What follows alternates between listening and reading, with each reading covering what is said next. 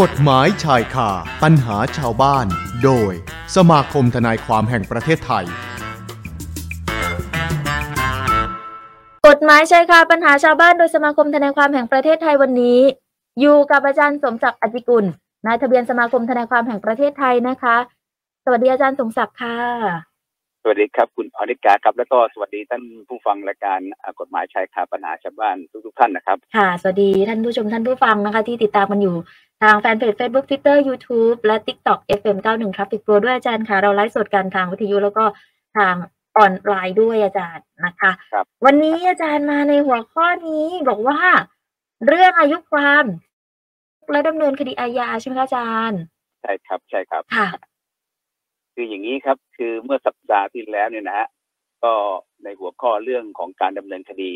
อายุความเป็นการดำเนินคดีแพ่ง ค่ะ นะครับก็อย่างที่ผมเรียนแล้วว่ากรณีคดีแพ่งเช่นคดีละเมิด ค่ะ ละเมิดก็คือนับตั้งแต่อ่าทราบว่าวันกระทำความผิด แล้วก็รู้ตัวว่าผู้ใดเป็นผู้ที่จะต้องเอ่อชดใช้ค่าสินไหมทดแทนต่าง ๆ ค่ะ นะความละเมิดอย่างที่เราเจอบ่อยอะอย่างเช่นละเมิดเนี่ยคือหนึ่งกรณีรถชนกัน ค่ะอาจารย์ ทำให้เกิดความเสียหาย นะ ค่ะ ตรงนี้เนี่ย ถ้าเกิดว่าเราเคลียร์จบคุยจบเข้าจ่ายเงินจบก็ไม่เป็นไร แต่ถ้าเป็นเรื่องของการที่ไม่สามารถคุยกันได้จบกันได้ หรือยังไม่รู้ตัวผู้กระทำความผิดต่าง ๆ เหล่าเนี้ย ค่ะ มันก็ต้องเป็นอายุความในเรื่องของหนึ่งปี อืม นะครับก็คือเหตุที่พูดอย่างนี้เนี่ย ในระยะหลังเนี่ยคุณอนิกาหรือท่านผู้ ค่ะ ฟังลองนึกดูนะ วันนี้ที่พูดเรื่องอาญาเนี่ยเดี๋ยวนี้แม้ช่อโกงออนไลน์ก็เยอะ ค่ะ ช่อโกงทำอย่างนู้นทำอย่างนี้คือรูปแบบรูปแบบเยอะมากเลย ซึ่งผมก็ดูในรายการบางครั้งเนี่ยนะฮะ ค่ะ อันนี้ก็คือกำลังเช็คข่าวอยู่เหมือนกัน เช่น กรณีบอกว่าคุณสั่งของแล้วพอของส่งไปก็บอกของหมดของหมดให้คุณ ร แจ้ อง กลับมา อ่าค่ะ อะไรเงี้ยเป็นการหลอกลวงเดี๋ยวนี้เป็นการหลอกลวง ซึ่งข้อความอันเป็นเท็จหรือเอ่อเป็นการปกปิดข้อความจริงเหล่านี้เนี่ย อืมค่ะ ซึ่งซึ่งมันจะเข้าฐานในเรื่องของการช่อโกงต่างๆ ดังนั้นเนี่ยที่ผมวันนี้มาพูดเรื่องของอาญาเนี่ยอยากจะให้ทุก ๆ ท่านนะครับ รีบรีบดำเนินการเสียแล้วก็มี ค่ะ โอกาสที่เขาเขาวต่อต่อไปเนี่ยจะมาพูดในกรณีที่มีพรบในเรื่องของการปราบปราม เช่นแจ้งที่อ่าพนักงานสอบสวน หรือแจ้งที่อ่าธนาคารแล้วก็ธนาคารจะต้องดำเนินการหยุด หรือระงับหรืออะไรก็แล้วแต่ อันนี้เดี๋ยวมาว่าขั้นตอน แต่วันนี้ต้องพูดนิดหนึ่งว่าคือในเรื่องของอายุความ ค่ะอาจารย์ อายุความในการที่เวลาท่านถูกช่อโกง เช่น อืม เขาหลอกลวงท่าน หรือปกปิดท่านแล้วก็ได้ไปซึ่งทรัพย์สินอะไรต่าง ๆ เหล่านี้เนี่ย ค่ะ นะครับ เราก็จะใช้สิทธิ์ในการหนึ่งนะฮะใช้สิทธิ์ในกรณีแจ้งความร้องทุกข์ภายในสามเดือน อืม เช่น เช่น เรารู้วันเนี้ย เรารู้วันนี้ว่าเขาเนี่ยกระทำความผิดหลอกลวงเราบอกอย่างนั้นบอกอย่างนี้ ค่ะ ข้อความเป็นแชทหรืออะไรก็แต่เนี่ยเรารู้ว่าวันเนี้ยเป็นวันที่นับหนึ่งแล้ว รู้ตัวว่าบุคคลผู้ที่ให้ข้อมูลเป็นแชทเราเนี่ย ชื่อนายนี้ ค่ะ แล้วก็รู้วันนี้นะครับ อายุความก็จะเป็นสามเดือนนะครับ ก็สามเดือนก็คือวันนี้วันที่เท่าไหร่วันนี้วันที่สิบเอ็ด ใช่ค่ะ สิบ อา เอ็ด จาร มิ ย์ ถุนาสิบเอ็ดมิถุนากรกฎาสิงหากันยาก็เป็นวันที่สิบเอ็ดกันยา ค่ะ นะครับ เราก็ต้องรีบแจ้งความดำเนินคดีภายในสามเดือนนะฮะตรงนี้ก็ฝากไว้ การแจ้งความหรือการดำเนินคดีเรื่องอายุความเนี่ยมีอยู่สองส่วน ส่วนที่หนึ่งบางคนเนี่ยไปแจ้งความ ค่ะ ร้องทุกข์ไว้ กับพนักงานสอบสวน ซึ่งอย่างที่ผมเรียนว่าพนักงานสอบสวนคุณไปแจ้งที่พื้นที่ที่ ค่ะ เกิดเหตุหรือพื้นที่อะไรก็ได้ไปแจ้งปั๊บอายุความก็จะเริ่มอ่าสะดุดหยุดลงก่อนในเรื่องของการแจ้งความกับพนักงานสอบสวนนะครับ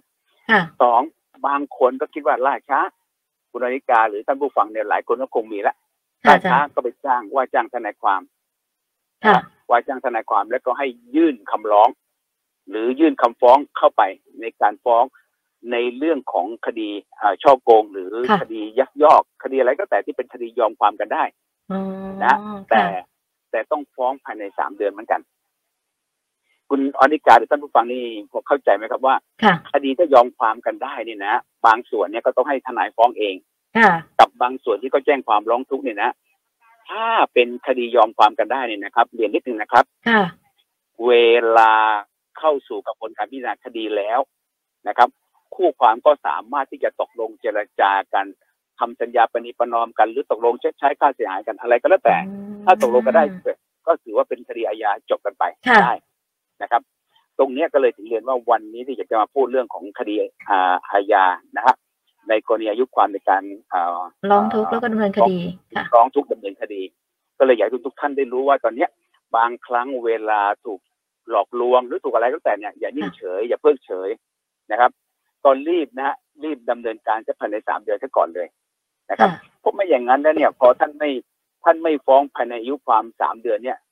ก็จะตัดสิทธิ์ในเรื่องของคดีอาญาไปนะ อ๋อ อ่าตัดสิทธิ์คดีอาญาไปเลย แต่ยกเว้นว่าเดี๋ยวจะเข้าข้อเงื่อนไขยกเว้นยังไงก็ว่ากันไป ค่ะ แต่แต่ในส่วนคดีแพ่งที่ท่านจะไปฟ้องเรื่องติดตามเอาทรัพย์คืน หรือข้อหาผิดอย่างนู้นผิดอย่างนี้ก็แล้วแต่นั่นไปว่ากันอีกอีกข้อหาหนี้ประเด็นหนึ่ง ค่ะ นะฮะแต่ว่าคดีอาญาเนี่ยเป็นคดีที่ก็เรียกเป็นเรื่องของเกี่ยวกับสิทธิเสรีภาพของคน อืม ส่วนมากเวลาฟ้องแล้วอะไรแล้ว ถ้าเกิดว่าฝ่ายที่กระทำความผิดเนี่ยนะ ค่ะ ถ้าเกิดว่าเขาพอมีเงินมีทองหรืออะไรก็แล้วแต่ หรือเขายอมรับว่าเขาทำความผิดจริง ค่ะ เขาก็จะมาเจรจาแล้วก็จบกันไปนะครับ ตรงส่วนนี้ครับ นี่ก็คือถึงเรียนว่าในเรื่องของคดี ซึ่งระยะหลังเนี่ยผมดูข่าวดูอะไรแล้วแต่เนี่ยนะครับ โอ้โหก็ต้องยอมรับว่ามีการหลอกลวง มีการใช้วิธีการต่างๆหรืออะไรต่างๆเนี่ยนะมากมายนะดังนั้นดังนั้นฝากนะครับว่าถ้าหากว่าท่านถูกหลอกลวงนะฮะหลอกลวงด้วยกลวิธีหรือเรื่องของไอทีอะไรก็แล้วแต่เนี่ย ถ้าท่านเอ่อโอนเงินจ่ายเงินจ่ายทองไปแล้วเนี่ยนะฮะท่านรู้ว่าถูกหลอกลวงเนี่ยท่านก็ร้อง ร้องทุกข์ภายในสามเดือนได้นะครับ อืม เรื่องนี้ก็ฝากท่านไปด้วย แล้วก็ฝากเตือนอีกนิดหนึ่งว่า เวลาต่อไปหรือใครส่งมาทางไลน์แอปนุ่นได้อะไรก็แล้วแต่เนี่ยนะ ก็ให้ช่างใจเขาเรียกว่าเอ๊ะสักนิดหนึ่ง ค่ะ มันใช่หรือไม่ เอ๊ะ มันเป็นอย่างนั้นจริงหรือไม่ เอ๊ะ อย่างนี้หรือไม่ ก่อนที่จะรีบด่วนตัดสินใจนะครับ ฝากก็เป็นอย่างนี้ด้วยนะครับนะ นะคะนี่แหละนะ อืม ต้องเตือนกันไว้อาจารย์เนอะนะคะ เอ๊ะไว้ก่อนแล้วก็ถ้าดำเนินคดีมีไอ้เรื่องของอาญาเกิดขึ้นแล้วเนี่ยอาจารย์บอกว่าอายุความเนี่ย ก็ต้องควรดำเนินการให้ได้ภายในสามเดือนนี่แหละ ครับ อันดับแรกเลย ครับ นะคะมาต่อค่ะ ครับก็คือพูดง่ายๆว่าคือจะไปแจ้งความร้องทุกข์ก็ได้ ค่ะ หรือ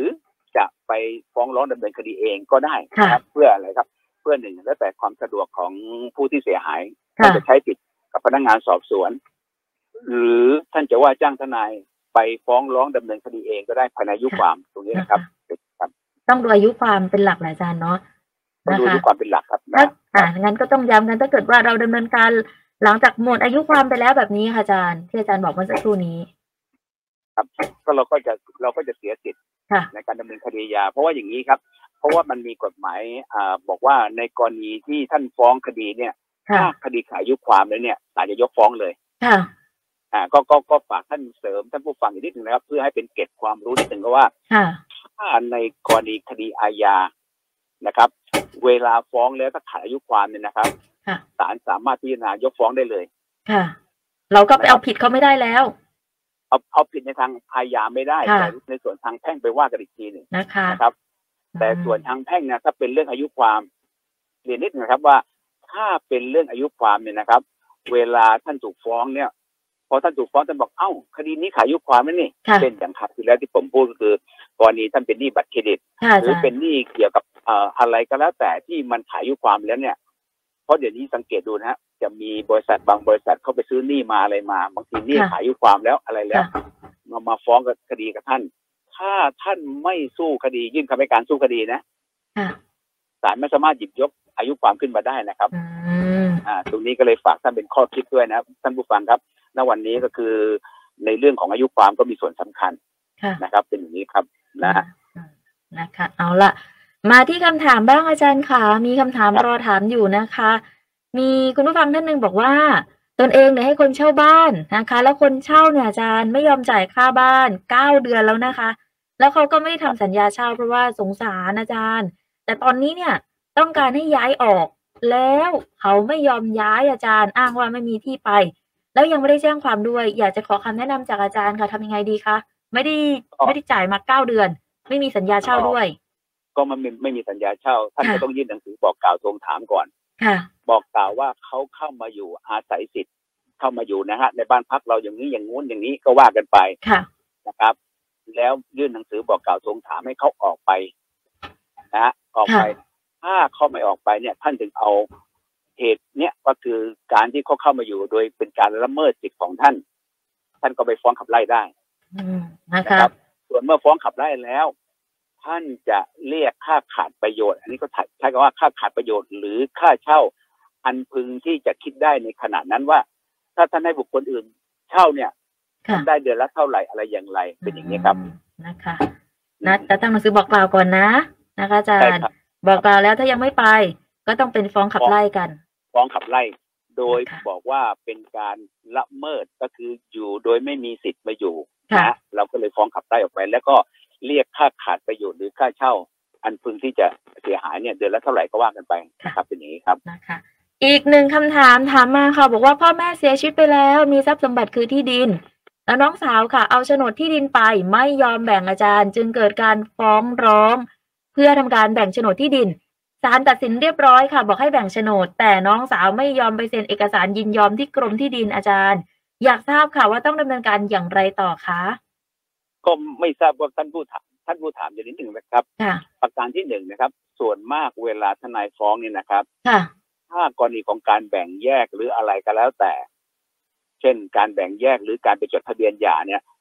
ทนายส่วนมากจะเขียนอยู่อีกข้อหนึ่งก็คือ ถ้าคู่ที่แพ้คดีเนี่ยนะครับ ค่ะ ไม่ไปดำเนินการจดทะเบียนที่สำนักงานที่ดินภายในกำหนด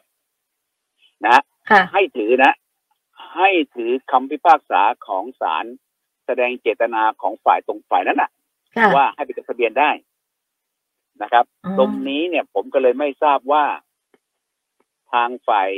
ผู้ที่ชนะคดีเนี่ย ค่ะ ในคำฟ้องเนี่ย ได้มีการเขียนไปในคำขอท้ายฟ้องด้วยหรือไม่ นะครับ อืม ถ้าเขียนไว้ท่านไปดูก่อนนะ เมื่อท่านดูแล้วนะถ้าเขียนอย่างนี้นะครับ ท่านก็ขอไปคัดหนังสือ รับรองคดีถึงที่สุด ค่ะ นะฮะรับรองคดีถึงที่สุดที่ศาลเสร็จแล้วท่านก็นำเนี่ยเอ่อคำพิพากษา และคำพิพากษาจะเขียนว่า ให้ถือคำพิพากษาเนี่ยแสดงเจตนาของคู่ความอีกฝ่ายหนึ่ง ในการ ค่ะ จดทะเบียนได้นะท่านต้องไปตรงนั้นก่อน ค่ะ อย่างนี้ สอง ค่ะ ถ้าไม่ได้จริง ๆ ถ้าไม่ได้เขียนไว้อะไรไว้ ท่านก็มีหนังสือบอกกล่าว แจ้งไปทางฝ่ายน้องสาวเมื่อสักครู่นะครับ บอกว่า ค่ะ ให้กำหนดวันเวลาและสถานที่นะ ว่าวันนี้เวลานี้แล้วก็ให้ไปที่สำนักงานที่ดินที่ไหนก็แล้วแต่ ให้ไปจดทะเบียนแบ่งแยกรางวัลที่ดินเนี่ยให้กับอีกฝ่ายเรา ค่ะ ถ้าเขาไม่ไป ถ้าเขาไม่ไปดำเนินการนะครับ เราถึงมาฟ้องศาลหรือยื่นคำร้องต่อศาลว่า เมื่อเรามีหนังสือแจ้งแล้วตามคำพิพักษานี้แล้วเนี่ยนะ ค่ะ ผู้ความฝ่ายตรงข้ามเนี่ยไม่ไป ค่ะ ดังนั้นจึงให้ศาลมีคำสั่งหรือมีอะไรก็แล้วแต่ที่ทางทนายจะเขียนเนี่ยนะครับ ก็คือ ขอให้อีกฝ่ายเนี่ยมีคำบังคับ ค่ะ หรือแสดงเจตนาเนี่ยไปที่สำนักงานที่ดินได้นะครับเป็นอย่างนั้นครับ อืมนะคะ แต่ไม่ใช่เราไปจับ เราไม่จะไปจับตัวเขานะ ไม่ได้ไปดึง ค่ะ ตัวเขานะ ค่ะ แต่เราเขียนว่าให้ถือเอาคำพิพากษาของศาลแสดงเจตนาของคู่ความอีกฝ่ายหนึ่ง ในการไปจดทะเบียนที่สำนักงานที่ดินนะครับ ค่ะ เป็นอย่างนี้ครับ เป็นอย่างนี้นะคะดำเนินการตามขั้นตอนนี้ที่อาจารย์แนะนำนะ คุณคุณฟังที่ถามกันเข้ามานะคะ ครับ อาจารย์คะมีอะไรจะฝากถึงผู้ฟังสพ91ไหมคะท้ายนี้ ก็ก็คงก็อย่างที่เรียนนะครับ รายการกฎหมายรายการเกี่ยวกับเรื่องที่ประชาชนไม่ค่อยรู้ ไม่ค่อยทราบ หรือ อยากจะรู้อยากจะทราบ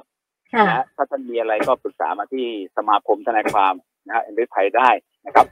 หรือรายการของสพ91เนี่ยครับ ค่ะ เพราะอะไรครับ เพราะเวลาท่านได้ฟังจากเอ่อผู้รู้ ค่ะ นะอธิบายความให้ท่านฟังแล้วเนี่ย ท่านก็สามารถที่จะอะไรครับนำไปปฏิบัติหรือนำไปใช้ให้ถูกต้องตามกฎหมาย แล้วก็ท่านเองอ้อจะไม่ผิดกฎหมายด้วยนะครับเป็นอย่างนี้ครับ ได้เลยค่ะอาจารย์ค่ะก็จะได้ความรู้ที่จะนำไปใช้ในการแก้ไขปัญหาเบื้องต้นก่อนนะคะ แล้วถ้าเกิดเรามีเพิ่มเติมก็จะได้ปรึกษากันอย่างเป็นทางการนะอาจารย์เนาะจะได้ดูเอกสารข้อมูลหลักฐานต่างๆ กัน ที่จะได้ช่วยเหลือกันในทางคดีนะคะอาจารย์ ใช่ครับ นะ นะ คะ เพราะว่าคุณอนิจจาท่านฟังครับ ค่ะ เวลาปรึกษาเนี่ย ผมไม่ได้ดูเอกสารไม่เห็น ค่ะ เอกสาร ค่ะ ดังนั้นแต่บางครั้งเวลาปรึกษาอย่างนี้ แต่พอเห็นเอกสารเนี่ยอีกอย่างหนึ่ง ค่ะ ดังนั้นถ้าจะบางครั้งบางคราวถ้าเป็นคดีที่มีความสลับซับซ้อน หรือเป็นคดีที่มีข้อยุ่งยาก หรือเป็นคดีที่เกี่ยวกับเรื่องของที่ดินหนึ่งพวกเนี้ย ค่ะ ก็บางครั้งบางคราวก็ต้องขออนุญาตนะครับ ต้องดูเอกสารก่อน ค่ะ นะพอดูเอกสารแล้วจะรู้ว่าอ๋อเรื่องนี้มันขาดตอนตรงนี้เรื่องนี้เป็นอย่างนี้ เรื่องนั้นเป็นอย่างนี้ ค่ะ นะเพื่อจะได้ที่อธิบายให้ถูกต้องนะครับ เป็นอย่างนี้ครับ ค่ะได้เลยอาจารย์คะวันอาทิตย์หน้าพบกันใหม่นะคะ ขอบพระคุณอาจารย์มากๆเลยสำหรับวันนี้ค่ะ ครับ สวัสดีครับ สวัสดีค่ะ อาจารย์สมศักดิ์อจจิกุลในายทะเบียนสมาคมทนายความแห่งประเทศไทยคุณผู้ฟังขาวันนี้ให้ความรู้ในเรื่องของอายุความในการร้องทุกข์ และดำเนินคดีอาญานะคะ กฎหมายชายคาปัญหาชาวบ้าน โดยสมาคมทนายความแห่งประเทศไทย